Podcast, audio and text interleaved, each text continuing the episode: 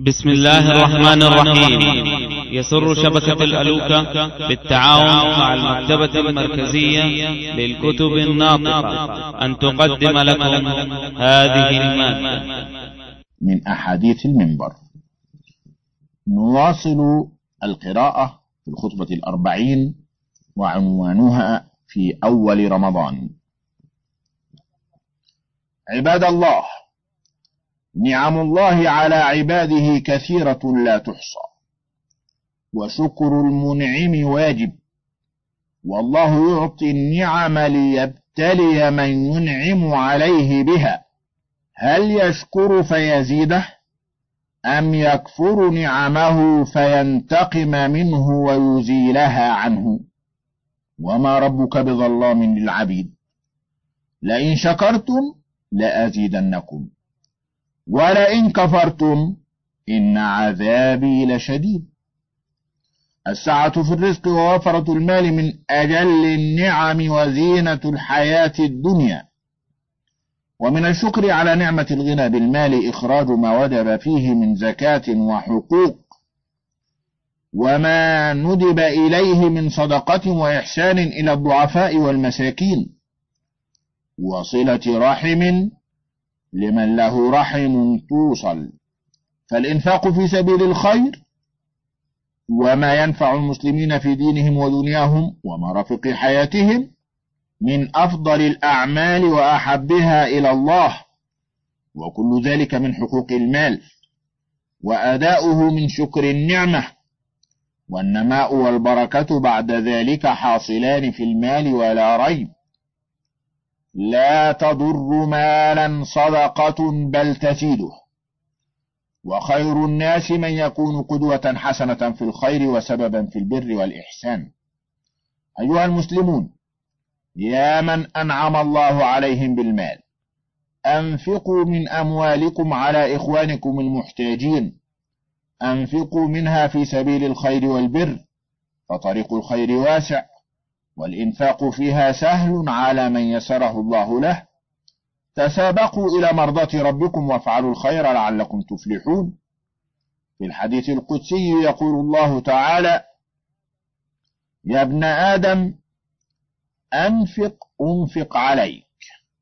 ويقول الرسول صلى الله عليه وسلم أيكم مال وارثه أحب إليه من ماله؟ قالوا يا رسول الله ما منا إلا ماله أحب إليه من مال وارثه. قال صلى الله عليه وسلم فإن ماله ما قدم ومال وارثه ما أخر. عباد الله إن الزكاة لا حق فيها لغني ولا لقوي مكتسب وإنما للضعيف العاجز عن الكسب. جاء رجلان إلى رسول الله صلى الله عليه وسلم يسألانه الصدقة أي الزكاة فقلب فيهما البصر ورآهما جلدين يستطيعان العمل وطلب الرزق فقال إن شئتما أعطيتكما ولا حظ فيها لغني ولا لقوي مكتسب.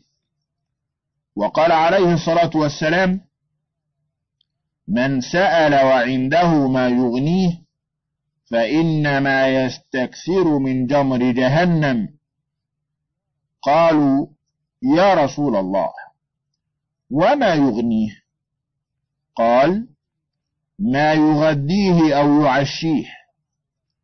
فاتقوا الله عباد الله وأنفقوا في سبيله وافعلوا الخير لعلكم تفلحون. بارك الله لي ولكم في القرآن العظيم. الخطبة الحادية والأربعون في آخر رمضان وليلة القدر. الحمد لله نحمده ونستعينه ونستغفره ونستهديه. ونعوذ بالله من شرور أنفسنا وسيئات أعمالنا. من يهد الله فلا مضل له ومن يضلل فلا هادي له. وأشهد أن لا إله إلا الله وحده لا شريك له لا رب لنا سواه ولا نعبد إلا إياه. وأشهد أن محمدا عبده ورسوله الهادي إلى سبيل الرشاد. اللهم صل على عبدك ورسولك محمد وعلى آله وأصحابه البررة الأخيار وسلم تسليما كثيرا. أما بعد فيا عباد الله اتقوا الله. وأطيعوه. امتثلوا أمر ربكم وافعلوا الخير لعلكم تفلحون. عباد الله إنكم في شهر رمضان المبارك كله بر وإحسان وخير وبركة. بر بالنفوس وإحسان إليها. بر بإخوانكم المحتاجين الذين لا يسألون الناس إلحافا. بر بالأيتام والأرامل. شهر الذكر والعبادة تفتح فيه أبواب الجنة وتغلق فيه أبواب الجحيم.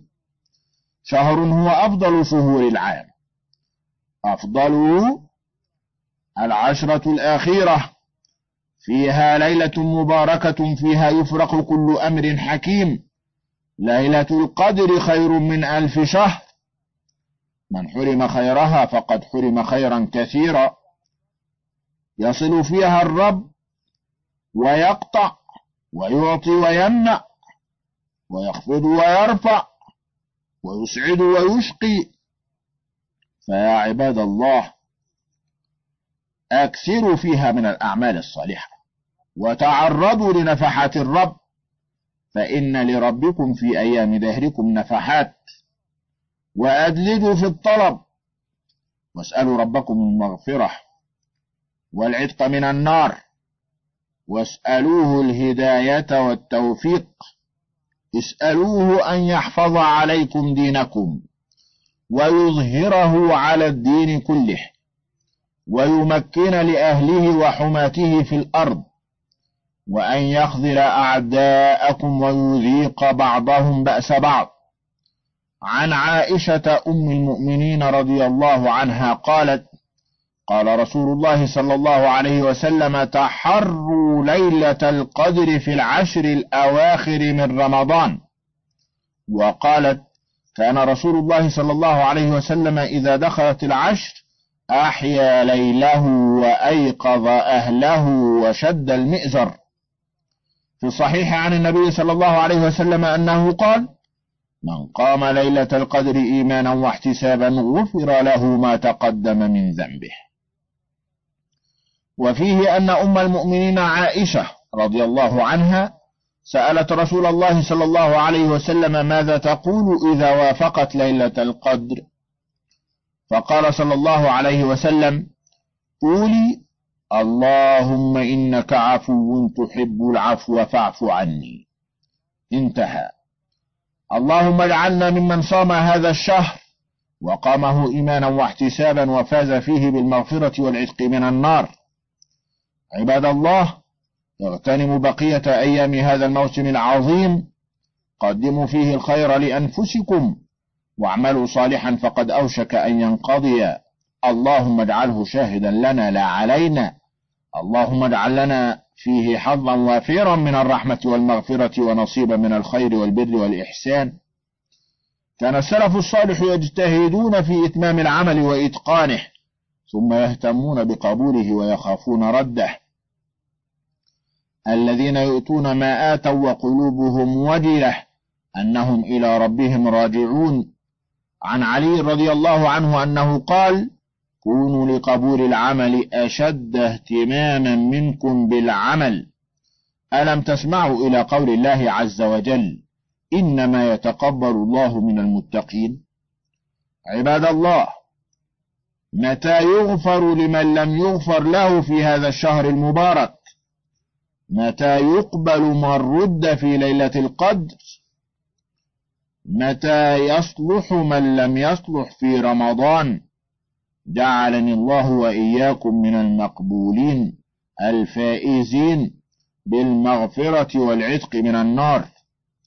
عباد الله فرض رسول الله صلى الله عليه وسلم صدقة الفطر على الذكر والأنثى والحر والعبد والصغير والكبير فرضها طهرة للصائم من اللغو والرفث وطعمة للمساكين. فمن أداها قبل صلاة العيد فهي زكاة مقبولة. ومن أداها بعد الصلاة فهي صدقة من الصدقات. عن النبي صلى الله عليه وسلم أنه قال صاع من بر أو قمح على كل امرئ صغير أو كبير حر أو عبد ذكر أو أنثى غني أو فقير. أما غنيكم فيزكيه الله وأما فقيركم فيرد الله عليه أكثر مما أعطى.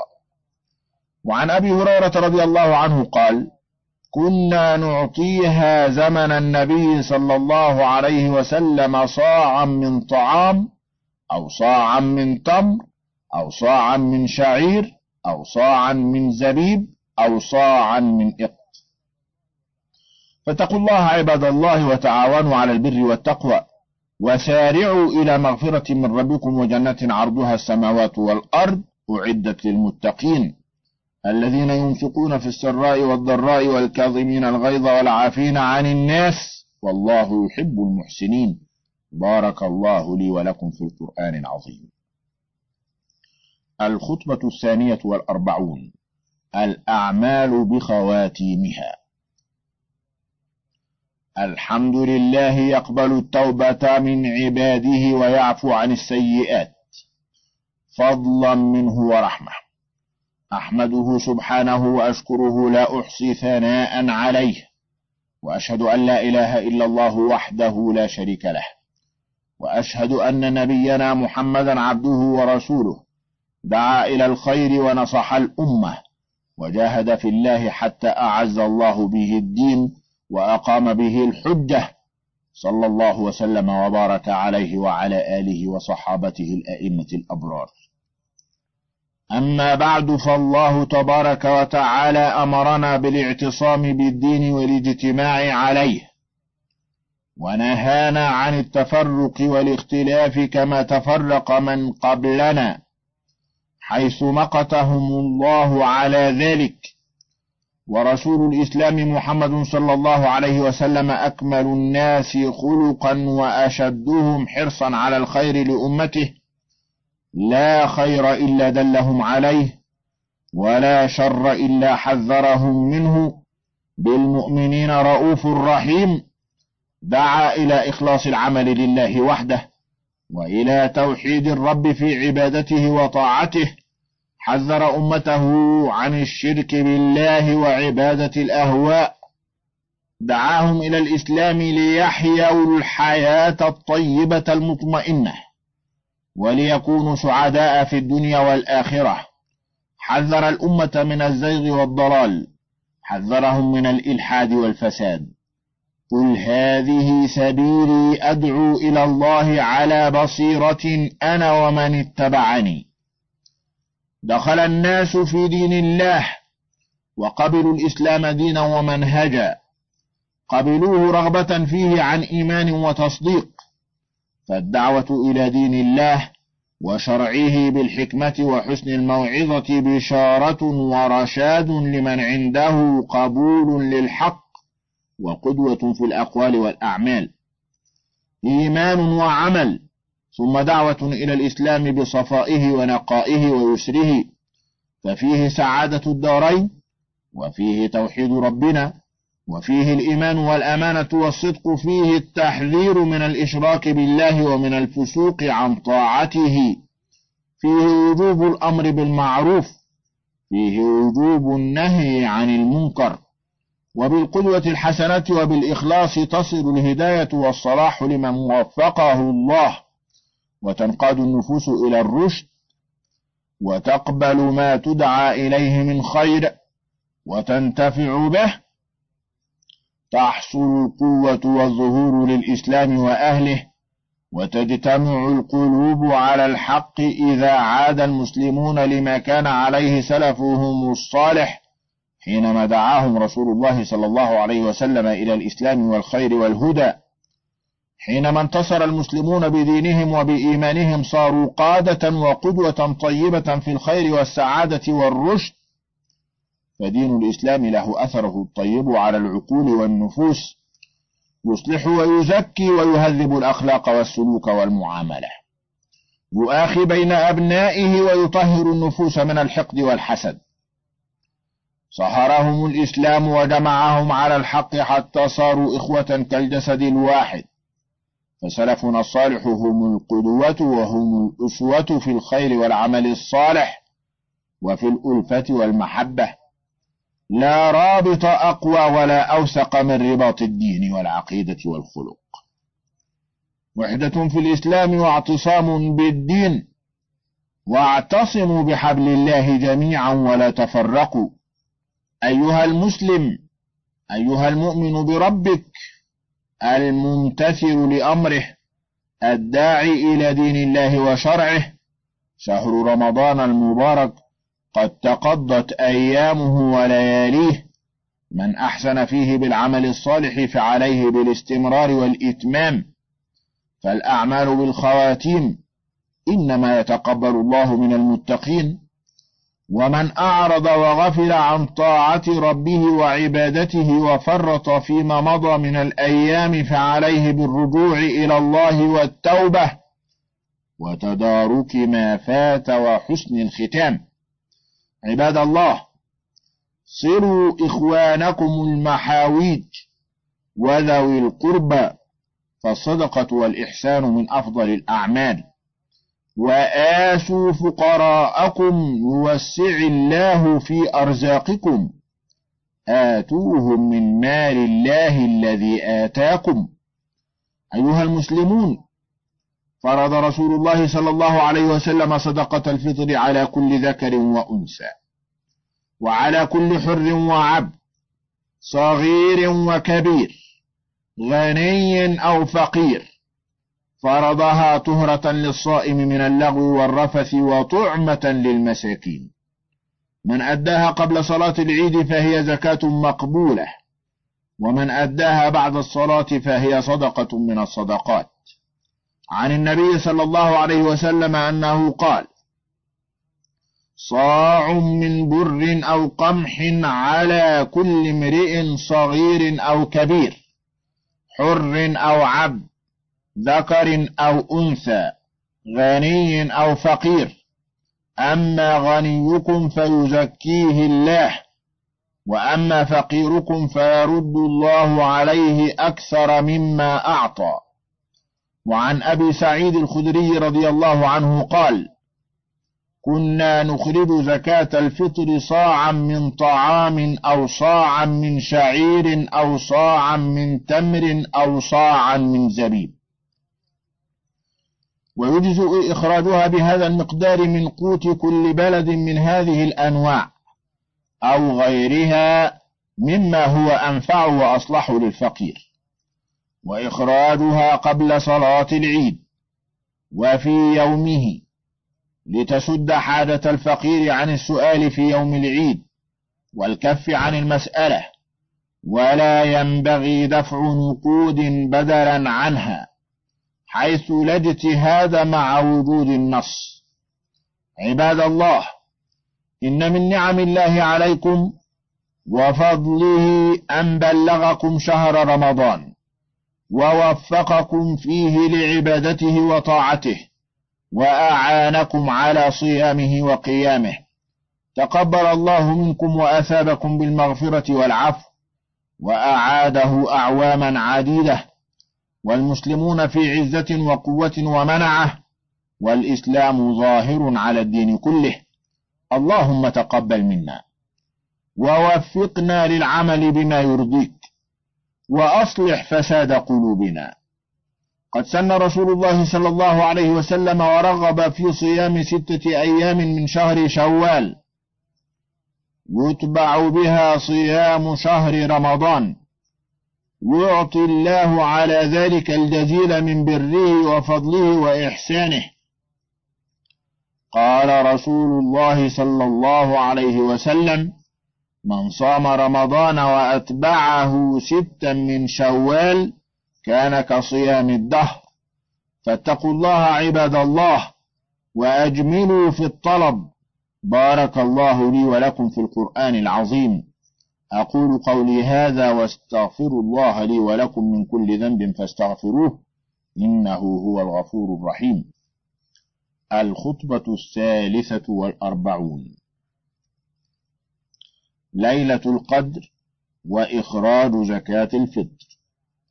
الحمد لله الذي أنزل على عبده الكتاب ليخرج الناس من ظلمات الجهل والضلال إلى نور العلم والهدى. أحمده سبحانه وتعالى وهو للحمد أهل وأشكره وهو على كل شيء قدير. وأشهد أن لا إله إلا الله وحده لا شريك له. ولا رب لنا سواه ولا نعبد إلا إياه. وأشهد أن نبينا محمدا عبده ورسوله. أكرم نبي أنزل عليه أشرف كتاب.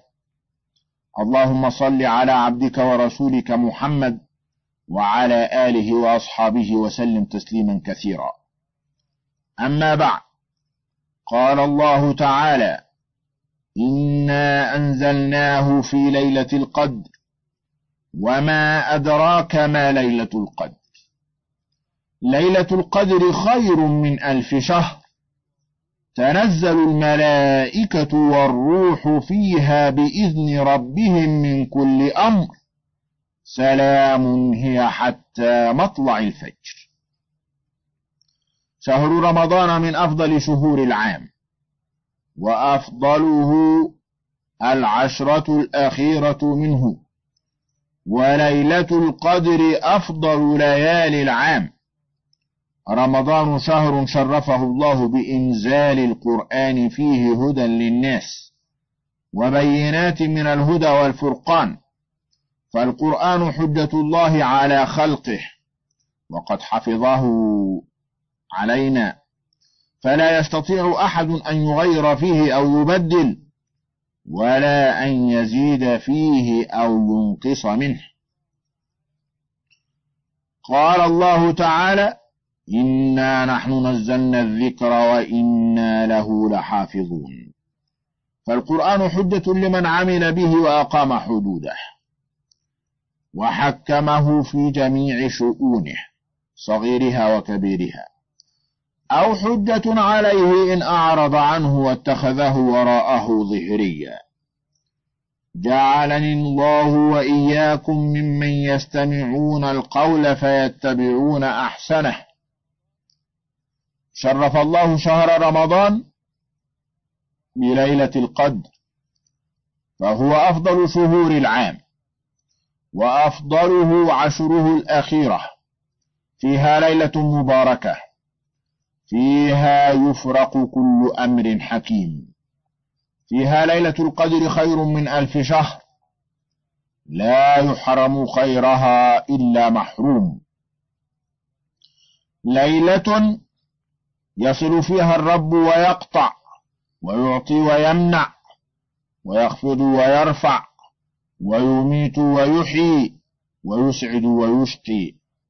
جاء في الأثر أن رسول الله صلى الله عليه وسلم تقاصر أعمار أمته بالنسبة لأعمار الأمم الماضية. فعوضهم الله بليلة القدر التي هي خير من ألف شهر. فأحيوا رحمكم الله هذه العشر المباركة بالقيام والذكر والصلاة والتسبيح. واسألوا ربكم المغفرة. والعتق من النار. وتحروا ليلة القدر في أفراد العشر الأواخر من هذا الشهر الذي كله خير وبركة. فأوله رحمة وأوسطه مغفرة وآخره عتق من النار. عن عائشة أم المؤمنين رضي الله عنها قالت قال رسول الله صلى الله عليه وسلم تحروا ليلة القدر في العشر الأواخر من رمضان. وقالت كان رسول الله صلى الله عليه وسلم إذا دخل العشر أحيا ليله وأيقظ أهله وشد المئزر. وفي الصحيح عن النبي صلى الله عليه وسلم أنه قال من قام ليلة القدر إيمانا واحتسابا غفر له ما تقدم من ذنبه. وفيه أن عائشة رضي الله عنها سألت رسول الله صلى الله عليه وسلم ما تقول إذا وافقت ليلة القدر؟ فقال لها صلى الله عليه وسلم قولي اللهم إنك عفو تحب العفو فاعف عني. اللهم اجعلنا ممن صام هذا الشهر وقامه إيمانا واحتسابا وفاز فيه بالمغفرة والعتق من النار.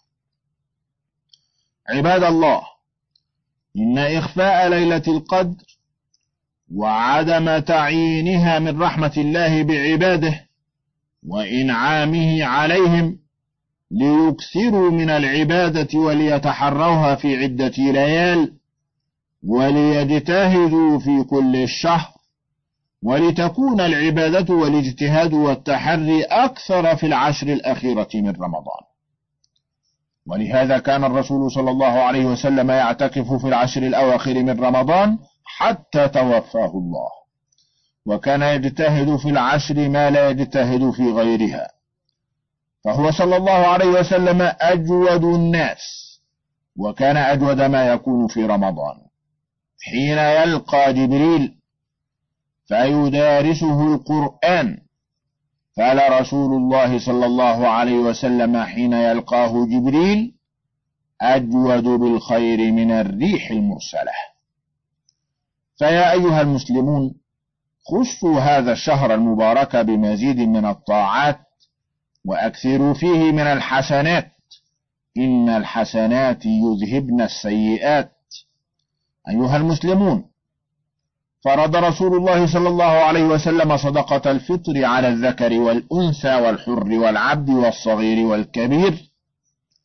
فرضها طهرة للصائم من اللغو والرفث وطعمة للمساكين. فمن أداها قبل صلاة العيد فهي زكاة مقبولة. ومن أداها بعد الصلاة فهي صدقة من الصدقات. جاء عن النبي صلى الله عليه وسلم أنه قال صاع من بر أو قمح على كل امرئ صغير أو كبير حر أو عبد ذكر أو أنثى غني أو فقير. أما غنيكم فيزكيه الله وأما فقيركم فيرد الله عليه أكثر مما أعطى. عن أبي هريرة رضي الله عنه قال كنا نعطيها زمن النبي صلى الله عليه وسلم صاعا من طعام أو صاعا من تمر أو صاعا من شعير أو صاعا من زبيب أو صاعا من إقط ووقت زكاة الفطر يوم العيد قبل الصلاة ويجوز إخراجها قبله بيوم أو يومين. يا أيها الذين آمنوا لا تلهكم أموالكم ولا أولادكم عن ذكر الله ومن يفعل ذلك فأولئك هم الخاسرون وأنفقوا مما رزقناكم من قبل أن يأتي أحدكم الموت فيقول رب لولا أخرتني إلى أجل قريب فأصدق وأكن من الصالحين. ولن يؤخر الله نفسا إذا جاء أجلها. والله خبير بما تعملون. أقول قولي هذا وأستغفر الله لي ولكم ولسائر المسلمين. فاستغفروه إنه هو الغفور الرحيم. الخطبة الرابعة والأربعون. ليلة القدر خير من ألف شهر. الحمد لله الواحد الأحد الفرد الصمد الذي لم يلد ولم يولد ولم يكن له كفوا أحد. أحمده وأشكره وأثني عليه الخير كله وأشهد أن لا إله إلا الله وحده لا شريك له ولا معين ولا ظهير. وأشهد أن نبينا محمدا عبده ورسوله دعا الناس إلى الإسلام وإلى عبادة الله وحده. ونصح الأمة وجاهد في الله وفي سبيله حتى أظهر الله به الدين وأعز به الإسلام وأقام به الحجة صلى الله عليه وسلم وبارك عليه وعلى أصحابه أئمة الهدى. أما بعد فالله سبحانه وتعالى يأمرنا بأن نعتصم بالإسلام ونجتمع عليه. وألا نتفرق ونختلف في الدين كما اختلف الذين من قبلنا. اختلفوا فهلكوا. ورسول الإسلام محمد صلى الله عليه وسلم دعا إلى عبادة الله وإلى توحيده وطاعته. ونهى عن الإشراك بالله في العبادة وعن عبادة الهوى وإطاعة الشيطان. إن الشيطان لكم عدو فاتخذوه عدوا. إنما يدعو حزبه ليكونوا من أصحاب السعير. حذر أمته من الضلال والإلحاد والفساد. قبل المسلمون الأوائل صفوة هذه الأمة هذا النور والهدى من ربهم. آمنوا وعملوا به والتزموه فعزوا بدينهم وانتصروا بإيمانهم. أعز الله بهم الإسلام. فهم جند الله وأنصار دينه صاروا هداة مهتدين بعد أن كانوا في جاهليتهم حفاة وضلالا من فضلك تابع بقية المادة.